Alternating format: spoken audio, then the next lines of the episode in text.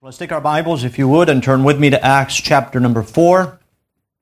Acts chapter number 4. As we look to the book of Acts, we are interested in first century Christianity. And we are interested in what the church looks like. Uh, this is the first church that we find here in the book of Acts, and we see how the church lived, what the church did, what was emphasized in the church. And uh, as we pay close attention to the first century, we ask ourselves uh, this question What is the church supposed to be like in the 21st century? Now, what is interesting is you can certainly find probably hundreds, maybe thousands of books on just that subject.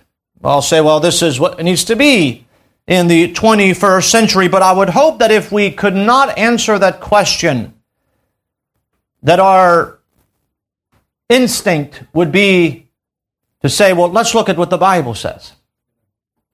That we wouldn't run to the bookshelves in Christian stores, but that we would run to the Word of God and say, what is it that the church did? How did the church live? And we are drawn to the pages of this wonderful record in the book of Acts as we are interested in first century Christianity.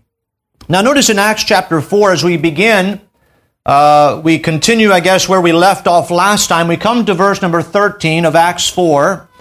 And Acts chapter number 4 is a very interesting chapter because it shows us the first ever recorded persecution of the church. Uh, and it is there right for us laid out, and we talked about as we begin the chapter about the ancient condition of unbelief. Don't let it, anybody convince you that says, well, here we are in the 21st century and we are modern people, we've learned some things, and so uh, therefore that's why we are not believing the gospel message. In the very first persecution of the gospel message, you find unbelief. And so unbelief is as old as the gospel. It is not something that pertains to the 21st century, it's always been around. And we find that the message was quite clear when Peter says, Neither is there salvation in any other, for there is none other name under heaven given among men whereby we must be saved. And that's the name of Jesus Christ. We come now to verse number 13, and notice here this is going to be the reaction or the reply of the people that had gathered together in this council. You have rich people there, you have the high priest, you have the Sadducees, the Pharisees, uh, all of the kindred of the high priest. And so you see this crowd. There's the powerful crowd, the authoritative crowd. They referred to themselves, remember last week, as the builders, those who had the answers to all of the uh, needs of society. But what they didn't want to happen is they didn't want to have the teaching and the preaching of Jesus Christ to go any further. Nothing has changed. Here we are in the 21st century, and uh, humanity remains in the same condition. And we come to verse number 13. Notice what the Bible says. Now, when they saw the boldness of Peter and John, and perceived that they were unlearned and ignorant men, they marveled. And they took knowledge of them that they had been with Jesus. And beholding the man which was healed standing with them, they could say nothing against it. But when they had commanded them to go aside out of the council, they conferred among themselves, saying, What shall we do to these men? For that indeed a notable miracle hath been done by them is manifest to all them that dwell in Jerusalem, and we cannot deny it. But that it spread no further among the people, let us straightly threaten them that they speak henceforth to no man in this name. And they called them and commanded them not to speak at all, nor teach in the name of Jesus. But Peter and John answered and said unto them, Whether it be right in the sight of God to hearken unto you more than unto God, judge ye. For we cannot but speak the things which we have seen and heard. So when they had further threatened them, They let them go, finding nothing how that they might punish them because the people, because of the people, for all men glorified God for that which was done. For the man was above 40 years old on how this miracle of healing was showed. I want to draw your attention, if you would, to verse number 20 and bring your attention to the words of Peter and John. And here it is For we cannot but speak the things which we have seen and heard. I want to preach on this thought as we consider the reply of, of Peter and John. We cannot but speak. We cannot but speak. I think these two, these uh, three word, four words, two, three, four. These four words communicate appropriately what New Testament Christianity is all about. It's encapsulated in those four words. We cannot but speak. In this first persecution in Acts chapter number four that is recorded in the church, now we know as we study the Word of God that the men of God and the people of God who have sought to live a life pleasing to God have always been persecuted, even in the Old Testament. And as we come, even when Paul and Peter preach, he says, What you're doing here in this persecution is what your fathers have always done. And the truth is, as we come here to Acts chapter 4 and we see the church and its first persecution, we have learned some valuable lessons. And we come to this chapter uh, where they are told basically to be silent about the name of Jesus Christ. We have learned, based upon cha- verse 2 of chapter 4, that they were grieved that they taught the people and preached through Jesus the resurrection from the dead. What is interesting in this chapter is they're, they're not bothered by the miracle. They're bothered by the fact that Peter and John were teaching and preaching Jesus. That, that's what bothered them. And they couldn't stand that. And so what we find here after basically Peter he puts them on trial and he says, uh, verse 11, This is the stone which was set at naught of you builders. And you see, they could not stand that these ignorant men were teaching and preaching the people about Jesus Christ. They saw themselves as builders, they saw themselves as the answers of society, and they had done away with the stone which is Christ, who is made the head of the corner, and uh, things have not changed today. People today who are in political power, they look at themselves as having the answer. That's how they always speak, do they not? Hey, look to us. We'll tell you how to live. We'll tell you how to have a better life. And they all see themselves as builders while all along discounting Jesus Christ, the preaching and the teaching of Jesus Christ. And so here it is, we are in Acts 4, and we are here in the 21st century, and nothing has changed. But there are several things that happen as we think about the threat that is made to them. They're going to be threatened. They're going to be told not to teach and to preach anymore in the name of Jesus Christ. And Peter and John simply reply by saying, If it seem evil in the sight or uh, right in the sight of God to hearken unto you more than unto God, judge you. And the trouble is, I think that now in the 21st century, our society has done a very good job at silencing Christians.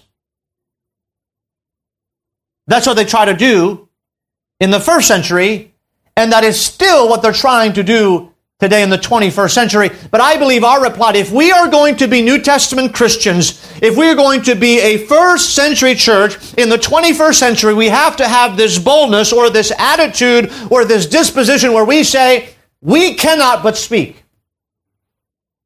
That is New Testament Christianity. And so as we look to this passage, let's ask the Lord to help us.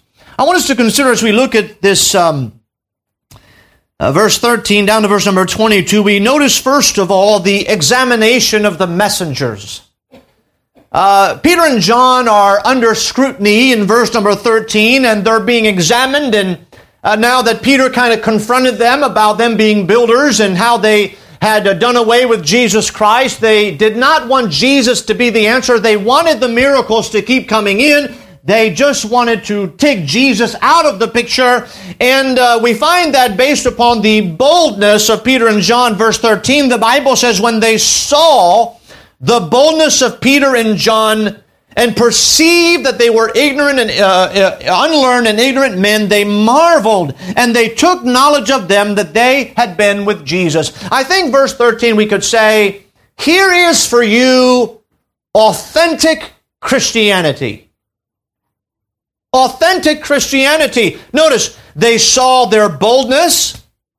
They perceived that they were unlearned and ignorant men and they marveled and they took knowledge that they had been with Jesus. Authentic Christianity, right there in verse 13. I want you to notice several things about the examination of those messengers, and I could take it, if you would, by uh, the uh, the perspective of Peter and John. But what we find in verse number 13 is the perspective of the people who were in the council. Verse 13 is the perspective of the builders. Those who looked at these two Christian men and they're making a, an examination of those men and they're assessing these men. I wonder today if the world were to assess us. If the world were to look at First Aid Baptist Church, would they say the same thing? That's what the world does here in verse 13. Notice the examination of the messengers. First of all, we consider they observed their assurance. They observed their assurance. Notice the first thing we see in this examination is now when they saw the boldness of Peter and John. Now, if you remember in this chapter, you have uh, the high priest, the captain of the guard, the Pharisees, the Sadducees. Um, we read of Alexander and John, who what we see is they perhaps were very wealthy Jews who had uh, political influence. And so we see these people who were all, by the way, always opposed and always hated each other. Now they're all joining forces against Jesus Christ. And now they're all getting along because they want to rid society of the name of Jesus Christ.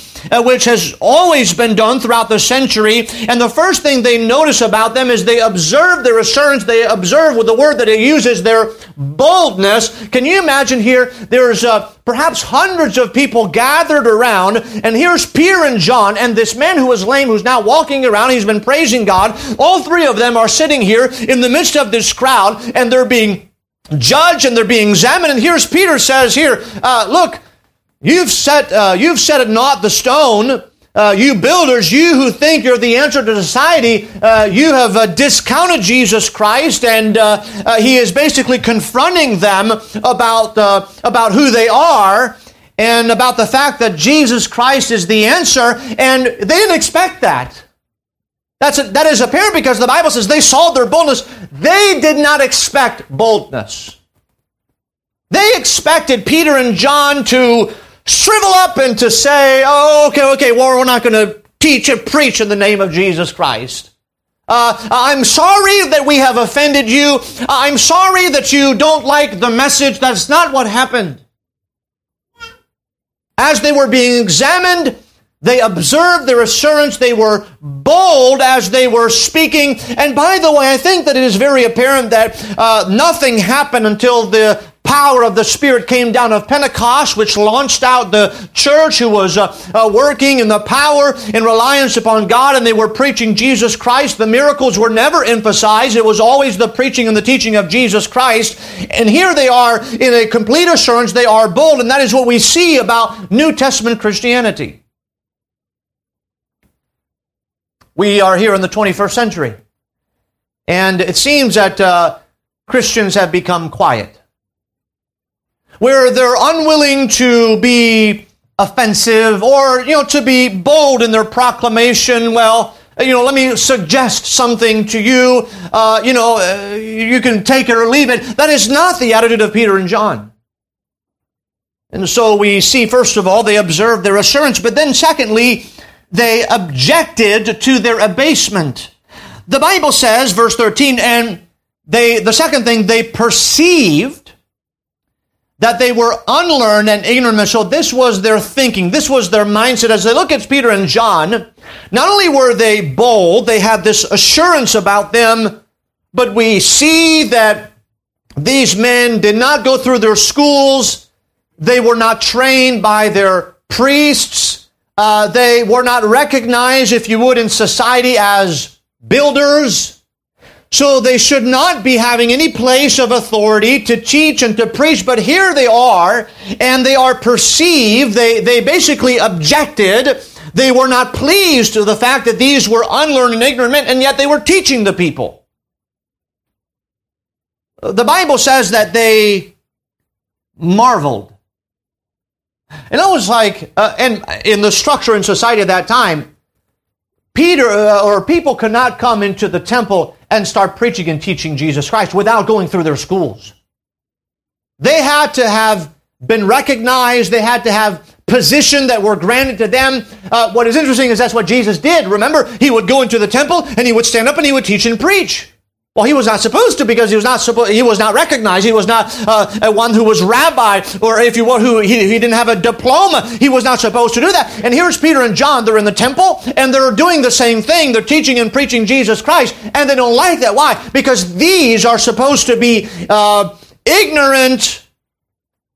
These men are not supposed to be authorities. They are unlearned. They haven't been trained by us. They don't know. And by the way, that is still what the world does.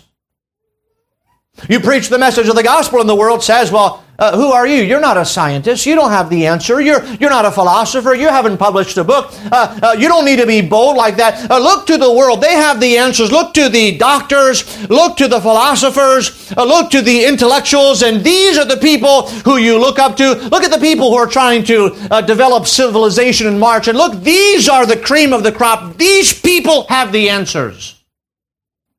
And Ignorant men and unlearned men do not be, uh, need to be part of the conversation. They should ju- just be uh, uh, find their corner and uh, their place, and they need to be told what to do. They don't need to tell anybody what to do, and certainly not that Jesus Christ is the only answer. You see, because we are broad in our thinking, and we don't want to be limited. That's what they still say. Oh, you're so narrow minded. Open yourself up, broaden the horizon, broaden your mind. Be trained by us. Let us tell us what you need to know. So, we see here that they observed their assurance, they objected to their abasement. Thirdly, they opposed their association. And this is the biggest thing. This is where the trouble is. Notice verse 13. After they marveled, they took knowledge of them. What, what, what did they assess? That they had been with Jesus. Now, what is interesting is these people that were judging them, these were the people who, remember, had been judging Christ. When Jesus Christ was teaching, remember, these were the lawyers, the Sadducees, the Pharisees, the Herodians. All these are all the people who try to trick Jesus Christ. They try to stump him with some questions. They were never able to do that. Every time they find themselves to be confounded by the words of Jesus Christ. And here, the, there's a group of people now that Jesus, if you would, has gone out of the scene. These are people who are still preaching and teaching in the name of Jesus Christ. And their mindset is, man, these guys, They've been around Jesus Christ. They're talking just like he's talking. You remember what Jesus has said? I am the way, the truth, and the life. No man cometh unto the Father but by me. I am the light of the world. I am the bread of life. He declared himself to be the answer to uh, society. He came to not to condemn the world, but that the world through him might be saved. And so here they are presenting the same answer, and as, uh, it is as if they're saying the exact same thing that Jesus Christ said. Well, in the 21st century, unfortunately, many churches have changed the message of the church. Churches have gone, they're consumed with some social agenda. Uh, they look to the political scene and say, oh, look at what's going on in politics. Let's be involved within that. And the church has nothing to do with politics. Uh, we come to the Word of God and we have a message. We do not associate with some government, we associate with Jesus Christ. That is who we are interested in. We are duplicating his message. We are not trying to uh, take on the agenda of some society uh, structure. We are taking on the agenda of Jesus Christ. And so here what they truly opposed was their association with Jesus Christ. Isn't it interesting in society that uh, you can bring in religious people who are in charge of churches. You can have the even the Pope coming and, and speak to the United Nations, and they, they speak about global warming and the social agendas and the inequalities and the injustice, and everybody rises up and claps to this religious leader who has taken on the agenda of society. But you bring in a, and I don't imagine I'll ever be invited to speak at the United Nations, but if I would have the opportunity to speak, you know what I would speak on? The Lord Jesus Christ. But I can guarantee you this there would be no applause. Not one. No standing ovation. Why? Because they oppose, they opposed their association. They took knowledge of them that they had been with Jesus. And I ask myself this question as we are here in the 21st century if the world was to examine us, would they observe our assurance? Would they object to our abasement? And would they oppose our association? And I tell you, they still do. We see, first of all, the examination of the messengers. Secondly, we see the evidence of the miracle. They're going to bring the miracle into the scene now, and they're going to, uh, because that's the, that's the problem. You see, somebody's life has been changed. And so that's really the struggle. You see, if there was no miracle, they were thinking, ah, you know, that'll be pretty easy because nobody's kind of stirred up about this whole thing. But because of the miracle, everybody's flocked towards them. And now everybody's listening to them earlier. The Bible says 3,000 believed. That's a problem for them. They can't influence the people. And so notice what they what the trouble is, verse 14. And beholding the man which was healed standing with them. So apparently that lame man was actually there with Peter and John. And he's probably still praising God because that's what, can you imagine? For 40 years, he had been lame. He had been brought up by his family member to the beautiful gate, begging every single day for money. And that's how he lived his entire life. And now he's able to walk around. I, I can imagine there's some excitement about him. And I, I would imagine that at this time he's kind of perplexed. What's going on?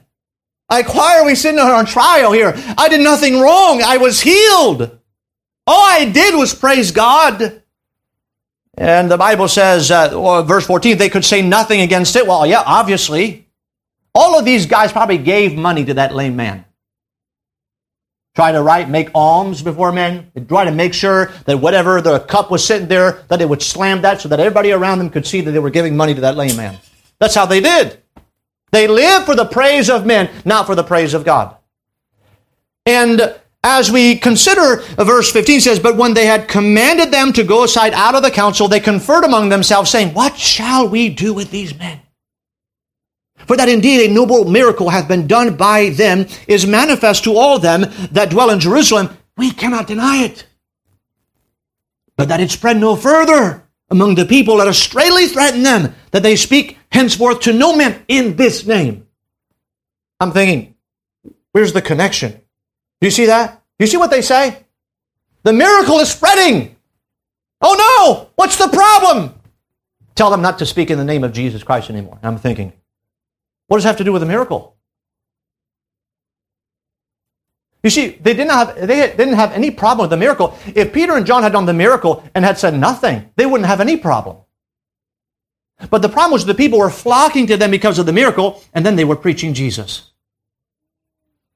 You see, the, the emphasis of the book of Acts is not upon any miracle or signs or wonder. The emphasis of the Word of God is always and only on the preaching and teaching of Jesus Christ. And we see the evidence of the miracle. Notice several things about the evidence of this miracle.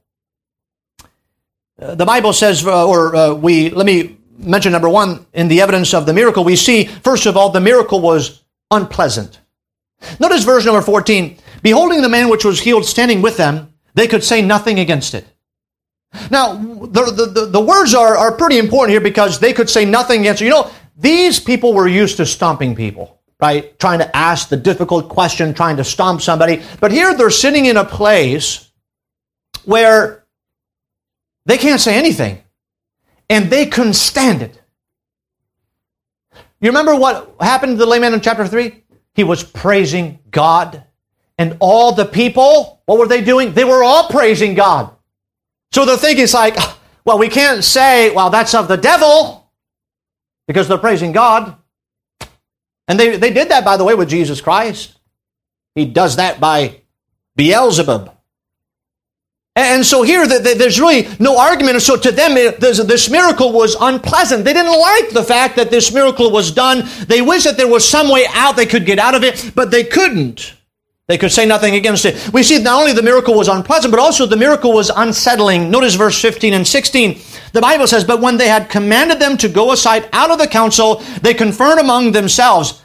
You see what happened? They, they, they, they had to say, okay, let's, uh, we need to have a discussion here. Okay? Take him out of the room. And now they're all kind of talking to one another. Why? Because they're unsettled. They don't know what to do. They, they, they can say nothing against the miracle. And verse 16 saying, What shall we do with these men? Translation How can we silence them? How can we shut them up? Well, isn't that interesting? Here we are in the 21st century. And it seems that there's people who are in power, who are in authority, who are interested even today to still shut people up. We got to silence people.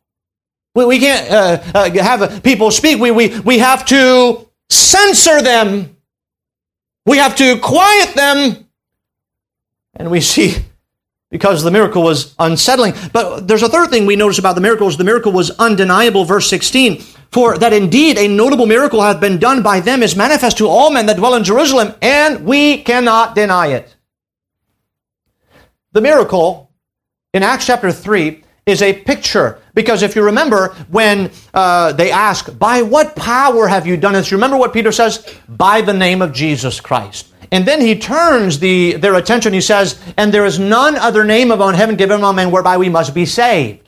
So really the miracle was a picture of what Jesus Christ could do in the life of the man that is lost. He was lame from birth. So are we in sin from a very mother's womb. The Bible says, Wherefore, as by one man sin entered into the world, and death by sin, and so death passed upon all men, for that all have sinned. And so the lame man is a representation of sin in the life of man that he cannot rid himself of uh, until Jesus Christ comes on the scene. And here they were, he was healed by the name of Jesus Christ, and they go on to say that the salvation is only found in the person of Jesus Christ. And what is interesting today is the world is bothered. Now you say, well, what do you, what's the miracle today? The miracle is this change lives. I would imagine if I go around the room and, and I have the privilege to know many of your testimonies and how you came to know the Lord Jesus Christ as your Savior, and many of you could stand up here at this very moment and spend an hour, two hours, and you can talk about all your life before salvation. And then you can talk about what happened when you met Jesus Christ and you became a Christian. And your life changed. How was that done? By a miracle of regeneration. You were saved by the blood of Jesus Christ, and your life changed, and the world looks at that, and the world cannot dispute it. The world's perplexed. Even many people have family members and say, Well, I can't believe what's happened. Uh, they often say, Well, you've uh, joined a cult or something bad has happened in, in your life. Uh, are, are you okay? What's going on in your life? And they, they seem to, they can't stand the change. They can't say anything against it because they're, they're thinking themselves, Well, we oppose it, but yet it's actually good for them. They're actually living a life that is decent and moral and good. And they don't like it. You see, things have not changed. Isn't it amazing that someone who maybe uh, was uh, an angry person, who uh, was uh, uh, uh, drinking, who was violent, who was. Um, uh, uh, you know, in conflict with his family, who was not raising his children for the Lord, who was immoral, and then that person gets saved, and then their lives change, and they, they stop doing certain things, and they become moral, and they become good, and uh, because of the change that Jesus Christ has brought about in their lives, and yet to the world, to the people, it's unpleasant. It is. It is not only unpleasant, it is also unsettling. It bothers them that God has changed the life of someone without them. You see, the world wants morality, they just don't want God. The religious leaders want to make a society a utopian society, but they want to do it without God. And it can never happen. So the miracle is unpleasant, is unsettling, and uh, the truth is it is undeniable. You, you, you can't talk about it, you can't speak against it. God changed their lives. Some of you perhaps used to go and uh, work from Monday to Friday, and then on the weekend you just splurge and sin and do whatever you wanted on the weekend. And now what? Something has happened. God has changed your life, and you go to church on Wednesday, and then you go to church on Sunday. And now you don't waste your money on, on booze and drugs. Now you, you, you bring your money and you give it to God. See, the world can't deny that. A change has been wrought. And so we see the evidence of the miracle. So we see uh, the examination of the messengers, the evidence of the miracle, uh, but thirdly, we see the enmity with the message. Notice verse number 17, and here it is, is obviously they could not deny the miracle, but notice what happens verse 17, but that it spread no further among the people. And let us straightly threaten them that they speak henceforth to no man in this name. What did, did they not want to spread? The name of Jesus. There's nothing they could do about the miracle. What they wanted to stop was Jesus. But remember, there is no other name. There is no other way. There is no really other way for this man to be healed but by the name of Jesus Christ. So there is no salvation apart from the person of Jesus Christ. So we see the enmity or the problem they had is with the message. I want you to notice three things about their enmity with the message. First of all, they wanted to curb the spread. We need to make it stop spreading. Let's let's look. It's already gone out. Three thousand people have believed. All Jerusalem now is talking about what happened. People are probably at this very moment flocking to the temple, trying to either see another miracle or to hear the preaching of Peter and John. And so, what they're wanting to do at this point is they want to curb the spread. We can't let it get out of hand. We can't let more people hear about it. And so, we have to curb the spread. Why? Because there's an enmity with the message. Often you will find in the world that if a lot of people can have uh, some moral conversation, isn't it interesting that there's even laws within state houses and within even our uh, military forces, those who are chaplains now, uh, they can pray, they can make a uh, or say a beautiful soliloquy, but you cannot mention Jesus. Isn't that interesting? They can mention every name imaginable apart from the name of Jesus Christ. We have uh, people now who are uh, who are so-called preachers who uh, stand up and they they they they uh, they give those uh, speeches and their and their prayer and uh, and they they they they want if you would there's a form of religion there and people are okay with that as long as it does not spread the name of Jesus Christ. You can pray and end your prayer with amen and a woman and that will not bother the world. But if you finish your prayer with the name of Jesus, everybody's going to rise up and stand up in arms and say, You can't do that. And we say, Why? I will tell you why, because they're trying to curb the spread. It's always been that way. Not only do we see they wanted to curb the spread, secondly, they wanted to censor the Savior. Verse 17, the Bible says, Let us straightly threaten them that they speak henceforth to no man in this name. So, not only curb the spread, we have to stop the influence of these men, but also we have to censor the Savior. We have to cut off his name. In other words, Peter and John, we'll see later, you can do whatever you want to do, just don't speak in his name. Don't say the name of Jesus. Say, Pastor, do you get together with like different pastors in the area and, you know, there's those different fellowships? And I'll tell you why I don't. Because if I, you know, to prayer meeting, interdenominational prayer meetings, I don't go to those. Why? Because people are praying to Mary?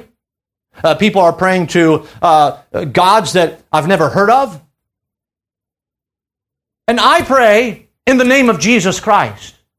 But if I go to these meetings and I mention Jesus Christ, everybody's like, oh, what happened? He said Jesus. He said the name of Jesus. He's not supposed to do that. Isn't it amazing that perhaps here it was direct, but today it is still going on, even though it is subtle. And the trouble today is that Christians are okay with that. Well, yeah, we don't want to offend them. Well, you know, I mean, yeah, you know, let them discover Jesus Christ. If you don't mention his name, they're not going to discover anything about Jesus Christ. So they wanted to curb the spread, they wanted to censor the Savior. Thirdly, they commanded their silence. Verse 17, that they speak to no man in this name. Verse 21, notice, so when they had further threatened them, they let them go, finding nothing how that they might punish them because of the people. For all men glorified God uh, for that which was done. So, this is the enmity with the message. Let's curb the message. We can't let it spread any further. Let's censor the Savior. You cannot speak in his name. And so, uh, I guess there is no other way to do it but to command their silence. Let's tell them to be quiet. Don't speak in the name of Jesus anymore. Now, that is the, if you would, the perspective of the world the religious leaders gathered there, right? The examination of the messengers, uh, the evidence of the miracle, and the enmity with the message. But there's one more thing I want us to see, and that is Peter and John's answer. And that is the explanation, or we could say the example of the messengers. Notice verse 19 and 20. But, every time there's a but in the Bible, maybe we should circle it. But. And we could, I want to put it this way here before we read it. But, here, let's look at it. New Testament Christians, right here. You ready? We want to be New Testament Christians? Come on, come on, let's see. Let's see what Peter and John said. Let's pay attention here to what they say. Here is their explanation, or the response, or the example we have of these men, verse 19. But Peter and John answered and said unto them, whether it be right in the sight of God, to hearken unto you more than unto God, judge ye. Do you know what the problem today is in the 21st century? Why there is not authentic Christianity today? Is because the church rather listen to men than to listen to God. Well, you know, look, this is what the world says, and you know, uh, no, the Bible says we're supposed to uh, you know, reverence those in our authority. Authorities are ordained of God, and so we just want to be submitted, you know. Their reply was simple. You judge. You judge. The world, you judge. And by the way, I think this is a good reply for us to the world. World, you judge. But the fact is, do we even uh, do we even say that? Do we even say to the world when the world says, "Oh, you got to be uh, censored, you got to be silent, you uh, we, we can't have this message spread any further"? And do do is our reply to say, "Well, look, you may want this, but the truth is, we're going to answer to God one day, and uh, the truth is, I'm not going to stand before you uh, one day, and so you judge. If you were in my position." And you knew what I know, and you know what God commanded me to do, and you know what the name of Jesus Christ means to a lost and dying world, you judge is it right to listen to God or should I listen to you? You make the call, you make the judgment. It is as if to say, if I'm right, which I am, you tell me what I should do. Listen to you or God? It's a rhetorical question. Well, listen to God.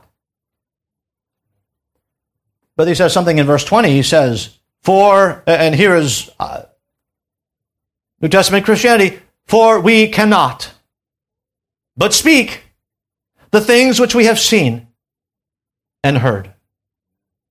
Uh, if it is unclear, let me put it in this way we can't stop talking about Jesus Christ. That's just the, the fact.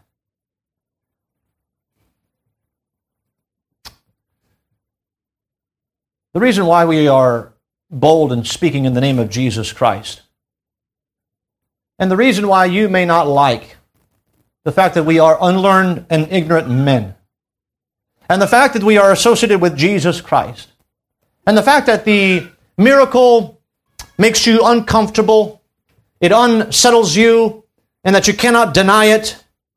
And uh, noting that you don't want the message to spread any further, and they're trying to censor the Savior, and you're trying to commend our silence, we just have one thing to do. We, we can't help ourselves.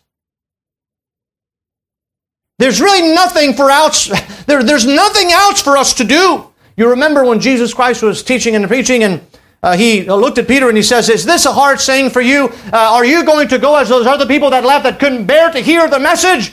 And uh, Peter, remember what he said? Where shall we go? Thou hast the words of eternal life.